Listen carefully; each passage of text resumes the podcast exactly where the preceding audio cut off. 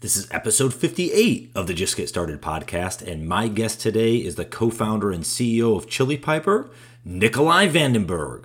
Let's get it started.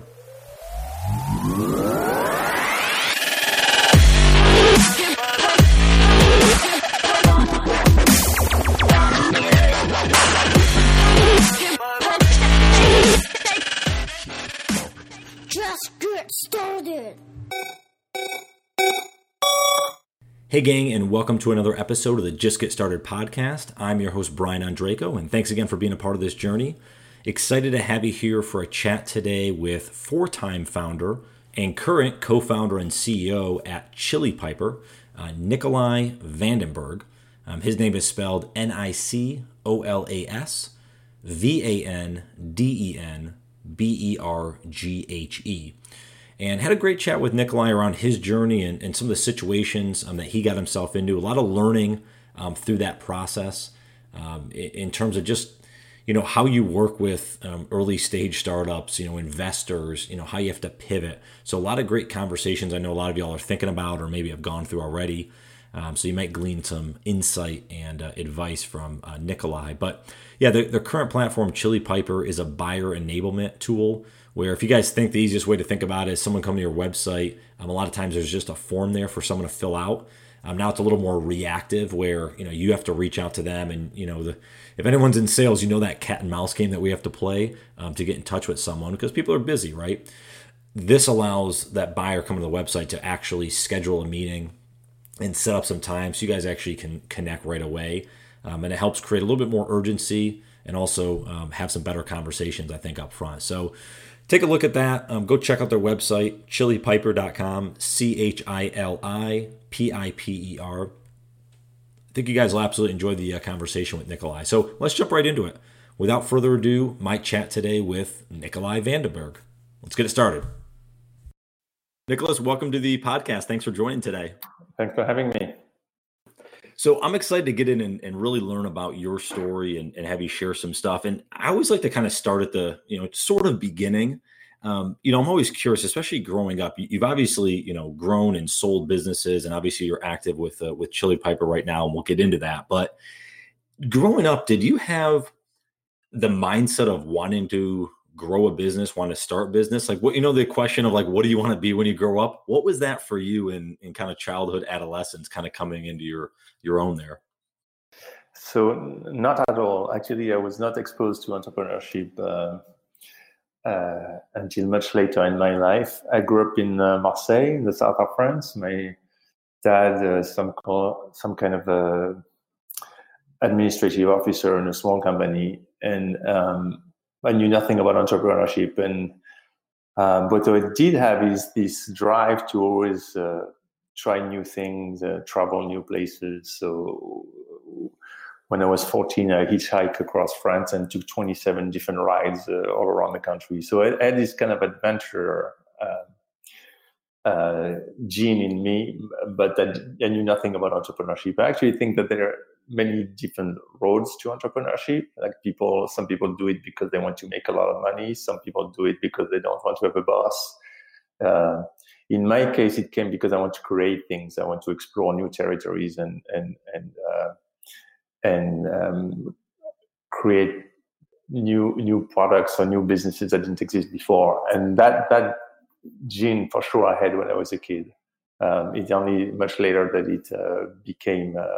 Expressed itself as an entrepreneurial venture. And so, how did you get exposed to that eventually? Because obviously, like I said, you've sold a couple businesses already, and I think was the first one was it around kind of the late '90s or so, if I recall. Yeah, so it's very simple. I was very fortunate at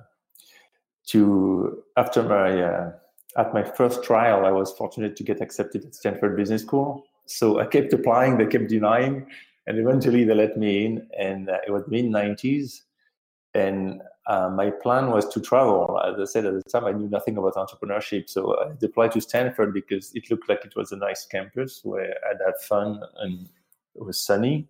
And in my application, I said, well, next I want to move to Asia. And when I landed on the campus within the first 3 weeks, I started meeting all these alumni who had started companies, and it seemed completely fascinating to me. And then shortly after, Steve Jobs came on campus. And Steve Jobs at the time, so it was 1993 or 4, was at the worst time of his career. He was doing this company called Next, which was going nowhere fast. And yet hearing him talk about how he was building something, and even if it was not successful, the experience he was going through, I thought, wow, that's what I want to do. I want to be like this guy. I want to be like these other entrepreneurs that I've been exposed to. And I decided that I would stay, and that was going to be what I was going to do. So I did stay in the Bay Area, and I just started looking for opportunities to start a company, because it had become obvious to me that's what I wanted to do. At the time, I was fortunate to be introduced to John Sculley, which is ironic because I was inspired by Steve Jobs, and then I met John Sculley, who was the person who had fired Steve Jobs. And I had helped a friend with an invention, a technology around digital imaging. And so the three of us got together and said, well, that's an opportunity to do a new business around digital imaging for consumers. So it was the mid-90s. It didn't exist at the time. And let's build a software for, like, Photoshop for dummies, kind of, so software for consumers. And I thought, awesome, that's what I'm going to do. So that was my first company. It was called LifePix. I grew it. I took us a year to build the software. I did 6 million in revenues the second year and 10 million the third year. So it was a great way for me to get started in the world of entrepreneurship. Definitely very, very, very successful, very exciting. That's how I got going. Was the plan when you guys walked into it to, exit in a few years and try to sell it, or was it to grow to a big business? Did you have those conversations early on with John and the team? We did not have these conversations, and for me, it was just I wanted, as I said, create something. I want to get started, create something. I was actually surprised. About 18 months into it, we had an offer to buy the company for 20 million, and then a bit later, another offer to buy the company for 55 million.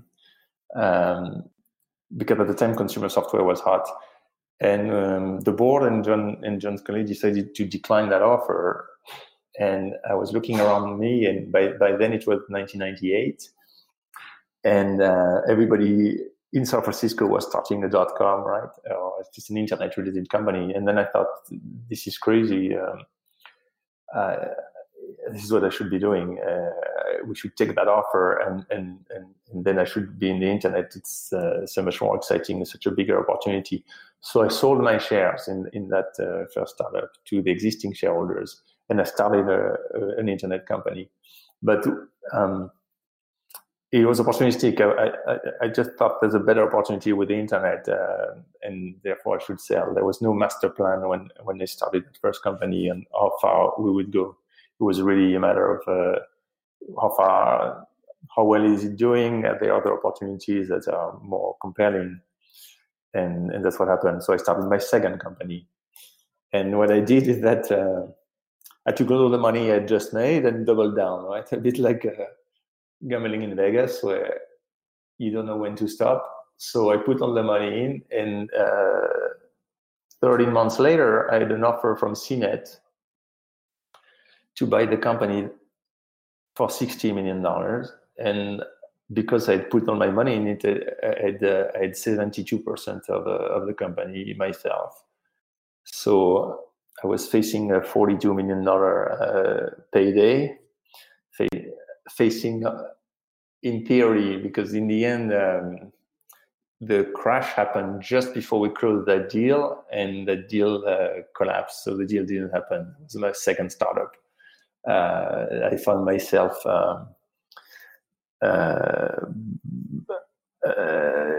facing the nuclear, I think it was a nuclear spring, because it's February 2000 when the market started tanking, and then from there every investor door started closing.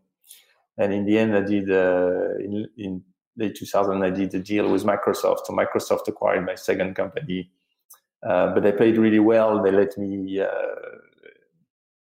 wait and get more and more desperate until they knew they could just get me on the very cheap.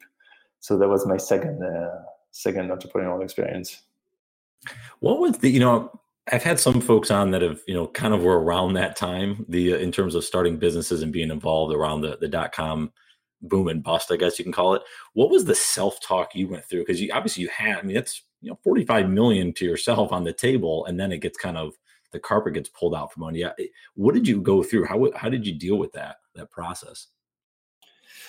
Yeah, so it really felt like collective craziness. Like all reference points had been lost. The neighbors are I used to live on Russian Hill in San Francisco, and then the neighbors would come back and say, I've just made $5 million on the .com. I was an investor, and they just went out. Another friend who started a company called Jungly that got bought by Amazon for $40 million. So it's all crazy, and by then it became a bit abstract, right? It seems like, and when the .com started to happen, nobody could believe it. So everybody was in denial. It was impossible.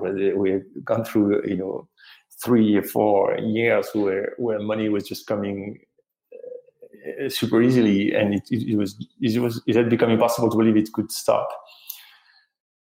But then, of course, it did stop. So I found myself. But it's important to know that.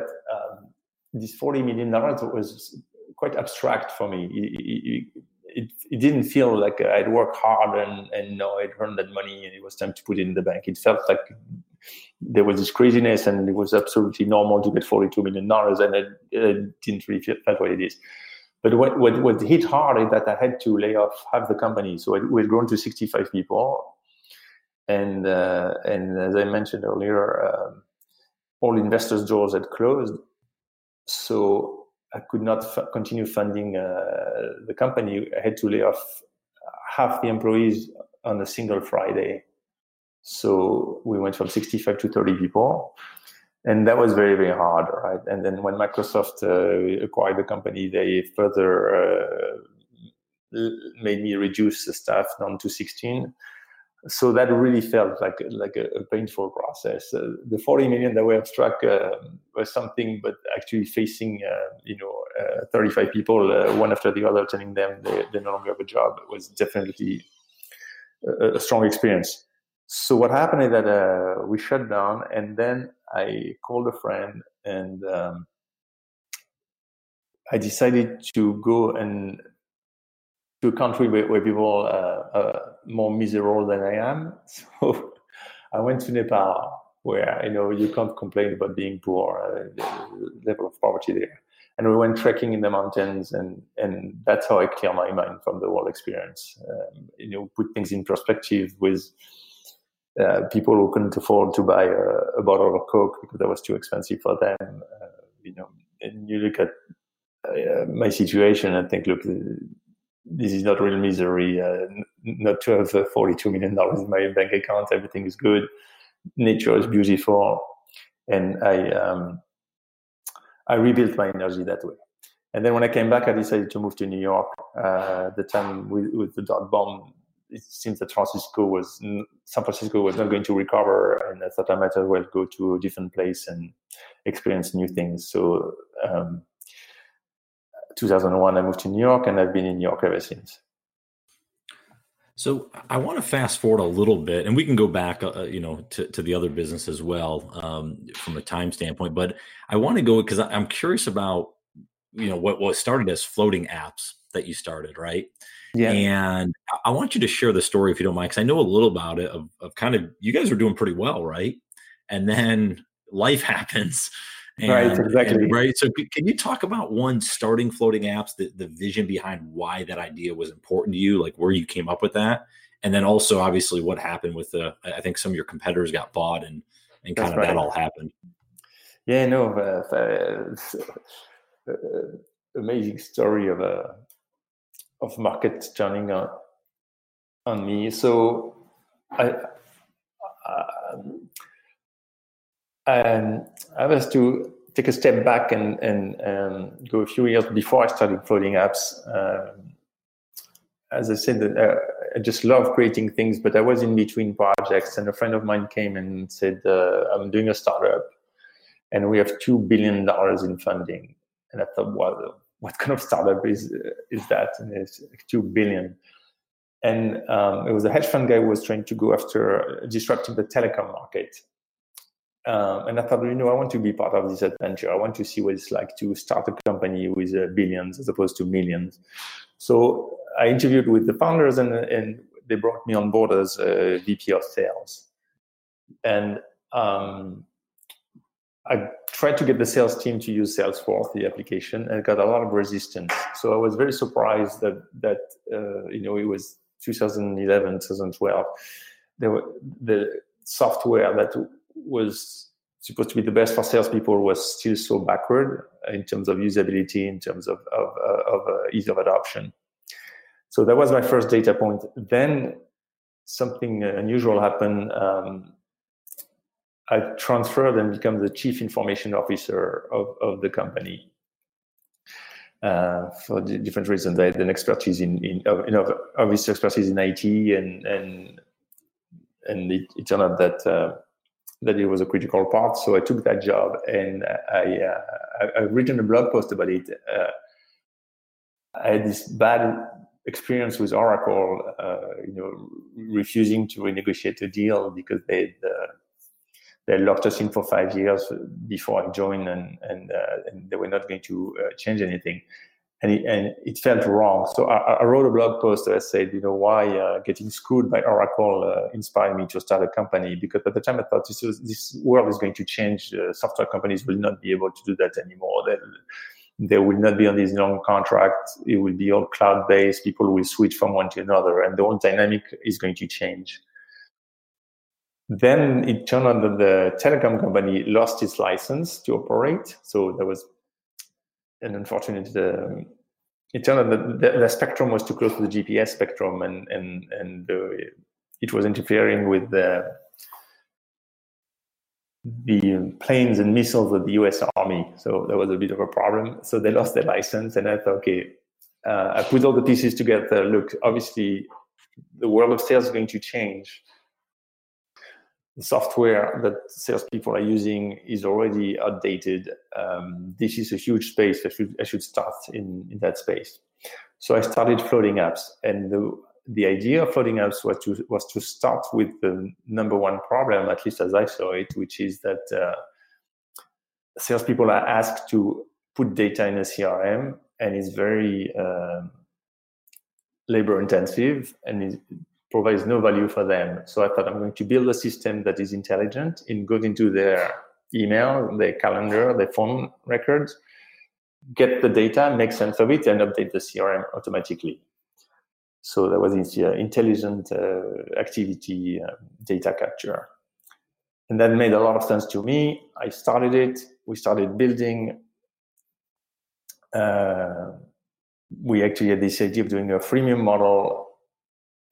And we actually acquired hundreds of companies on it quickly. Then I found that two other companies had the same idea, which is not unusual. Often ideas mature in different places. One company was based in Israel, in Tel Aviv, a company called Implicit. And another company was based in San Francisco, a company called RelateIQ.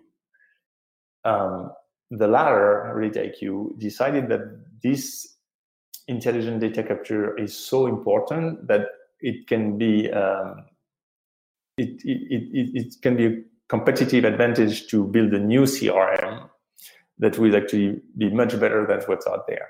So instead of building a front end and integrating with Salesforce, they say we're going to kill Salesforce. And they actually claimed on their website, this is the death of CRM. This is the beginning of our relationship intelligence, thanks to this intelligent data capture.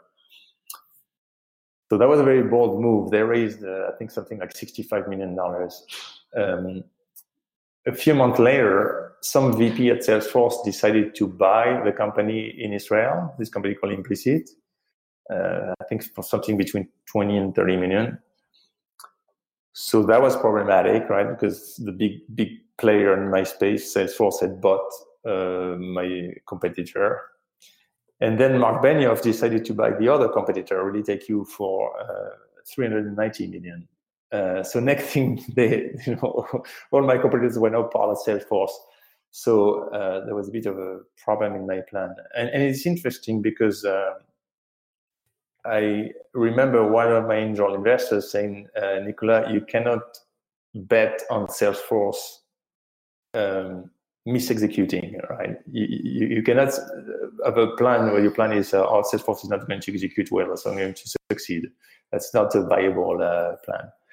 So I had to just reinvent the company. And yeah, it's something that I don't think happens very often, where the key player buys not only one, but two of the other competitors. But that's what we were facing at the end of 2015.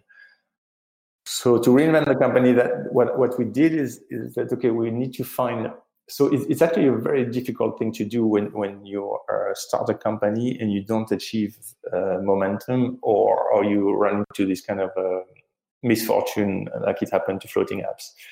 Because you go back to investors and say, I know you gave me money, or I know somebody gave me money, and I know it didn't work out, but we're going to try again.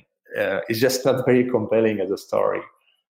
So what we knew we had to do was actually find a revenue-generating business as fast as possible, and just get into business. So that's when we restarted the company. We renamed it Chili Piper, and we focused on a narrow need. At the time, it was scheduling for teams, so the ability for prospecting teams to easily schedule and book meetings for their account executives. We found the company. That problem was brought up to us by a company in San Francisco called Five Stars. They say this is an acute problem to distribute these meetings that nobody has solved. I went to SASTER, I think it was January 16. I interviewed about, I don't know, 10 to 20 companies that say, hey, do you have this problem between your prospecting team and your sales team? And more than half said, yes, absolutely, it's a nightmare. And so, okay, there's a real problem there. We're going to go solve that problem. And we narrowly focused on that problem. We were able to build the product in 3 months. And in April, we closed our first deal, the company, our second deal, because Five Stars was already committed to buying the solution. We closed our Greenhouse, the ATS company in New York. And from there, we were in business. We started, selling to all these cool tech companies who had told me that they had this problem, and we were really eager to solve it. So that's how we got started in that business, and that's how Floating Apps became Chili Piper. And what happens with, so you had like 400 companies signed up or so with Floating Apps. What happens to those? Did you still continue for a little while, or did you just say, hey, we're closing the doors? Like, how does that work? Yeah, both. We continue a while and close the doors, right? We deprecated it. So we announced that we were going. It was a very valuable service. So they were very disappointed, but we couldn't afford to maintain the service. So we, I think we phased it out over 5 months from there. So we said, look, by at the end of May, it will no longer be running. So you'll have to transition, and we phased it out. Yeah.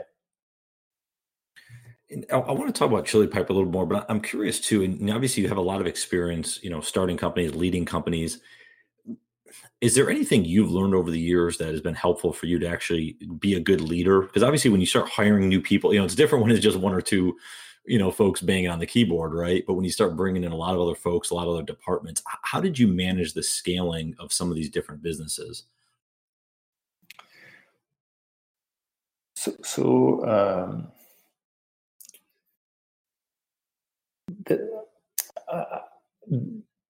something I strongly believe that people have to love what they do, and often people are mistaken on what their job should be or what they want to do, and I do think I have a talent in spotting what people are really good at. So very often I'd hire somebody and put them in a position. It just happened actually at Chili Piper. I'll mention that example. Somebody applied for a sales development rep job, right? Fails or tests to get that thing. And I've just hired him as product manager. The guy who thought he should be in sales because he thought it was a good way to make money and so on. And he had this incredible talent in understanding products. He had not thought of making it his profession, but it's clear to me it was clearly the way to get it done. So I think when you start the company, it's super important to spot these talents, and I go with talent over experience anytime.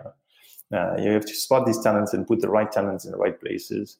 I remember by my second company that when I had this offer by CNET for $65 million, the CTO was an intern who was so talented that he grew from intern to CTO within a year.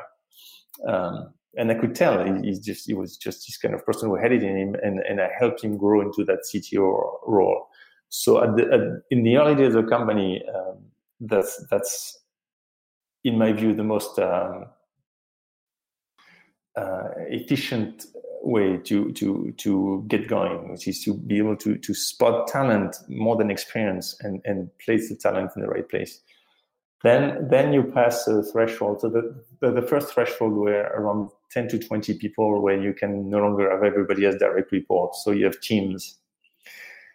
And then there's another threshold when you get to 50 to 60, when you need departments, right? So you need budgets, you need departments, you need to pass that level. So that's more along the line of scaling. How do you get there? And that changes the game quite a lot, because all of a sudden you need people who are not only talented at executing, but also capable of managing a department. So you're going to be looking for a different profile. But that's only really becomes necessary when you hit the threshold of around 50 to 60 people. So and the hardest part, frankly, I've done it. The hardest part is what Peter Thiel said, 0 to 1. You know, that's the hardest part, when you go from nothing to something that does 1 million in revenues or 1,000 users, or that non-existence to being in business is the hard part. And that's where, in my view, the key thing is to be able to spot talent and put them in the right place. Gotcha. Can we chat about getting funding for a minute or two? Sure. Because I'm curious. Well, two things. One is, how do you choose, certain partners in terms of different? Like, I think you guys are using Flashpoint, if I saw correctly. Yeah. Fact check me on that. But then how deciding, because you guys bootstrapped early on the first couple of years, and then you took that, I think it was $3 million seed round. How do you decide to actually take that bigger investment? Can you talk through some of those conversations that are had internally? How does that process go? I think that could be helpful for others that, maybe want to get to that point at some point. Yeah, so that two different questions. One is, when is it the right time to take some money and how? And the second question is, how do you choose who to go with? Assuming that you have the luxury of choosing. I mean, right, exactly. Assuming you do have options, yeah, correct. Yeah, I mean, the reality of startups is often you don't, right? And you take anybody's money. But it's interesting because What I find, it doesn't quite work that way. You can't just take anybody's money, because if you're not attractive, nobody's going to give you money. And if you're attractive enough, then you'll have more than one option. That has been my experience in my career.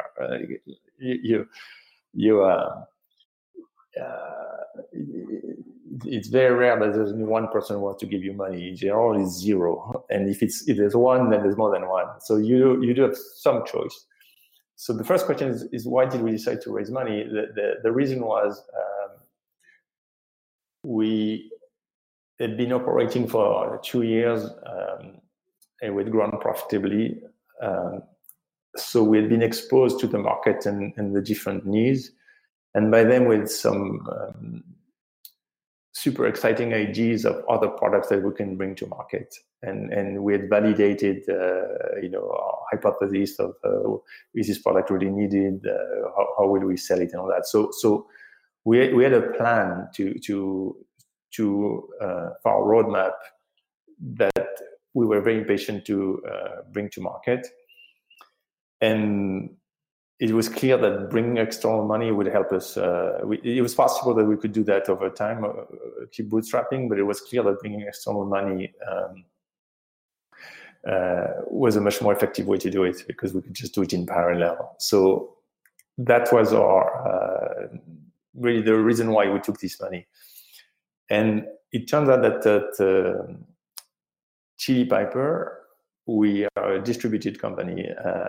So, and that's part two. When we rebooted, we said, look, we have to be very frugal. We had 2 developers in Ukraine and one tester in Romania, where the labor is less expensive. So it was working really well for us. And when we started hiring, we continued hiring in different places wherever we found talent. So by then, our technical team was in Eastern Europe. And so to the second question, how did we choose who to go with? We were actually approached by Flashpoint. They have a strong presence in Eastern Europe. And I said, look, we've seen what you do.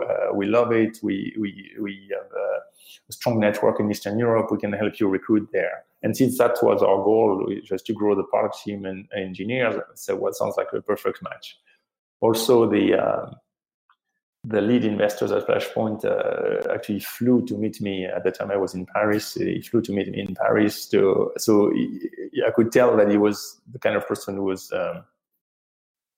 willing to help and willing to invest his time and energy. So it felt like a good match. I mentioned my first company when it was consumer software, and with this offer for the company to be bought. And the board refused, and I dealt with the board that didn't share my views at the time, because I really wanted to sell the company. I think it was the right move. And so going forward, I thought, if I bring somebody on the board of my company, I want to make sure that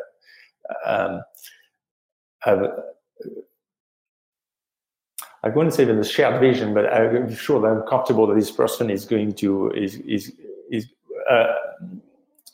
I'll be able to get along well, and we'll have the same way of looking at things. That's a good way to think with it. We have the same ways of looking at things, and that's what I felt with the partner at Flashpoint is a gentleman called Michael, and that's what I felt with Michael. Is that he's looking at the world the same way, and I think we'll be well aligned when we have to make important decisions. So that's the second part of the question. How did we decide? It was a combination of finding that the right partner to be on the board and the right value added that could be provided, because they had this network in Eastern Europe that was critical to us. So what about if we look at, I don't want to use the word negative, but I can't think of a better word for right now, but the kind of failures you've had, right? What have you learned? What are areas you stubbed your toe where you kind of learned from? I know you mentioned kind of being on the board or the board, decide not to sell. Sometimes you don't have control over that stuff, but are there things you've been actually a part of that maybe haven't turned out as you wanted that you've learned from and are now, hopefully maybe doing something different? Well, I'll tell you something funny. After I had this offer from CNET for $60 million, then the deal didn't close in 2000.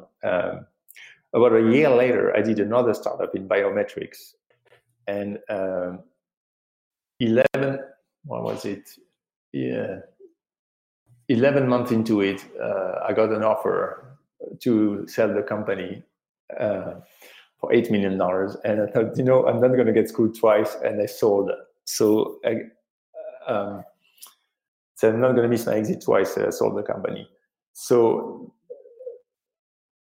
you, it's interesting. It was face recognition. So you can say, well, I've learned my lesson. I'm not going to miss my exit. But I was probably overreacting to sales so quickly, so early. I mean, it worked out well. It was probably overreacting. Overall, I think there's something. Both times when my companies, like if I look at floating apps that were to pivot, and if I look at the earlier company, it was called Redcard, where the market family. Often these things beyond your control, right? The market changes, and or somebody gets acquired, and there's not much you can do. So obviously what you need to do is be prepared for that and accept that some things, sometimes things are bigger than you, and you. You know, you have to learn to not take things personally. You have to learn to say this. There, I guess what you could say. So I'm not going to call that a failure. It's just how the market turned out, and there was not much I can do about it. So this kind of thing is just important for entrepreneurs to understand that they are things that they don't control, and that and they should accept it like a serenity prayer, you know, like you want the serenity to accept the things you can change, the courage to change the thing you can, and the wisdom to tell between the two. And it's very, I think the serenity prayer is very much applicable to entrepreneurs. It's exactly how it should be. You should not stress about the things you cannot control, but you should definitely act on the thing you can control. And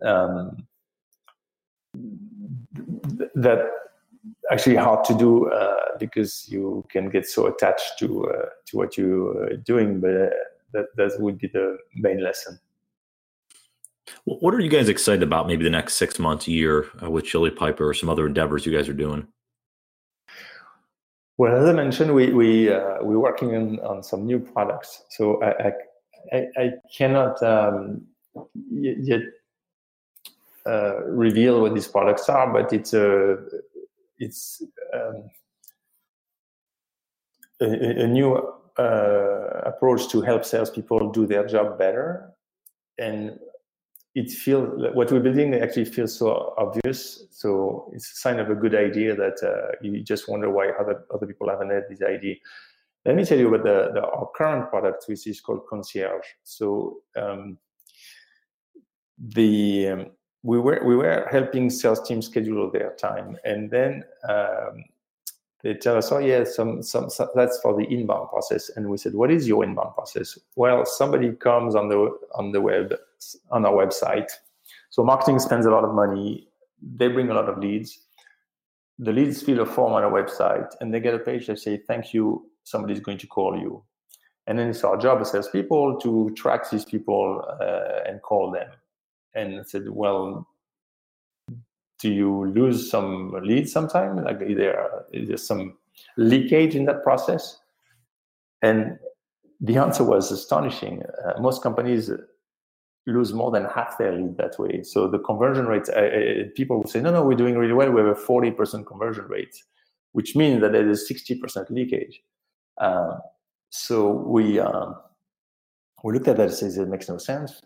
And we built this product called Concierge, a smart assistant. It goes into the form, and when the prospects submit the form, we take the data, we qualify the prospect, we route in real time, and we find the rep that's available to call, or we find the calendar of the rep for the prospect to be able to book, so that instantly the prospect knows either that he's on the phone with a rep, or that he's confirmed to talk to a rep at a certain time. And that seems such an obvious thing to do. Doesn't seem obvious to you, Brian? Well, yeah, in a sales role, absolutely. That seems very obvious. It's like, cool. And you just wonder why no other company had thought of that before us. And to this day, we are the only solution in the marketplace to solve that problem. So there are times where you just there's something obvious that people are not seeing, and when you see it, it turns into an immediate success. We've just announced that we've booked more than 2 million meetings on this concierge solution, because we have company booking like thousands of meetings per week. Now we have some other ideas on helping salespeople that feel the same way. It feels like it's completely obvious. I don't know why other people haven't thought of it. That should come around September, October. So the whole team and the whole company is super excited about our future. That's really neat. Yeah, excited to see where you guys go with it. And yeah, it seems like a really cool product. Obviously, I've heard a lot of things in the marketplace with it. So excited to see your guys' growth with it. And thank you so much for being on the podcast. I really appreciate you sharing your story and kind of journey with everyone, and hope to stay connected with you. That was great. Thanks, Brian. Well, I hope you all enjoyed that episode, or have been enjoying others along the way. And if you don't mind, it'll really mean a lot if you guys head over to iTunes or wherever you listen to your podcasts and leave me a review. Let me know how I'm doing. Give me a rating on there. I certainly appreciate that feedback to make this podcast better each and every episode. And please connect with me online. Instagram's probably the best, at Brian Andrejko. That's BrianOndrako. Or go ahead and check out my website, brianondraco.com. That's where I house a ton of random crap like the podcast and my CrossFit journey and a variety of other blog articles. And sign up for my newsletter. Be sending a little bit of inspiration each and every week that may be useful for you. So I certainly appreciate guys listening in. Thanks again. I hope you have a phenomenal week, and we'll talk soon.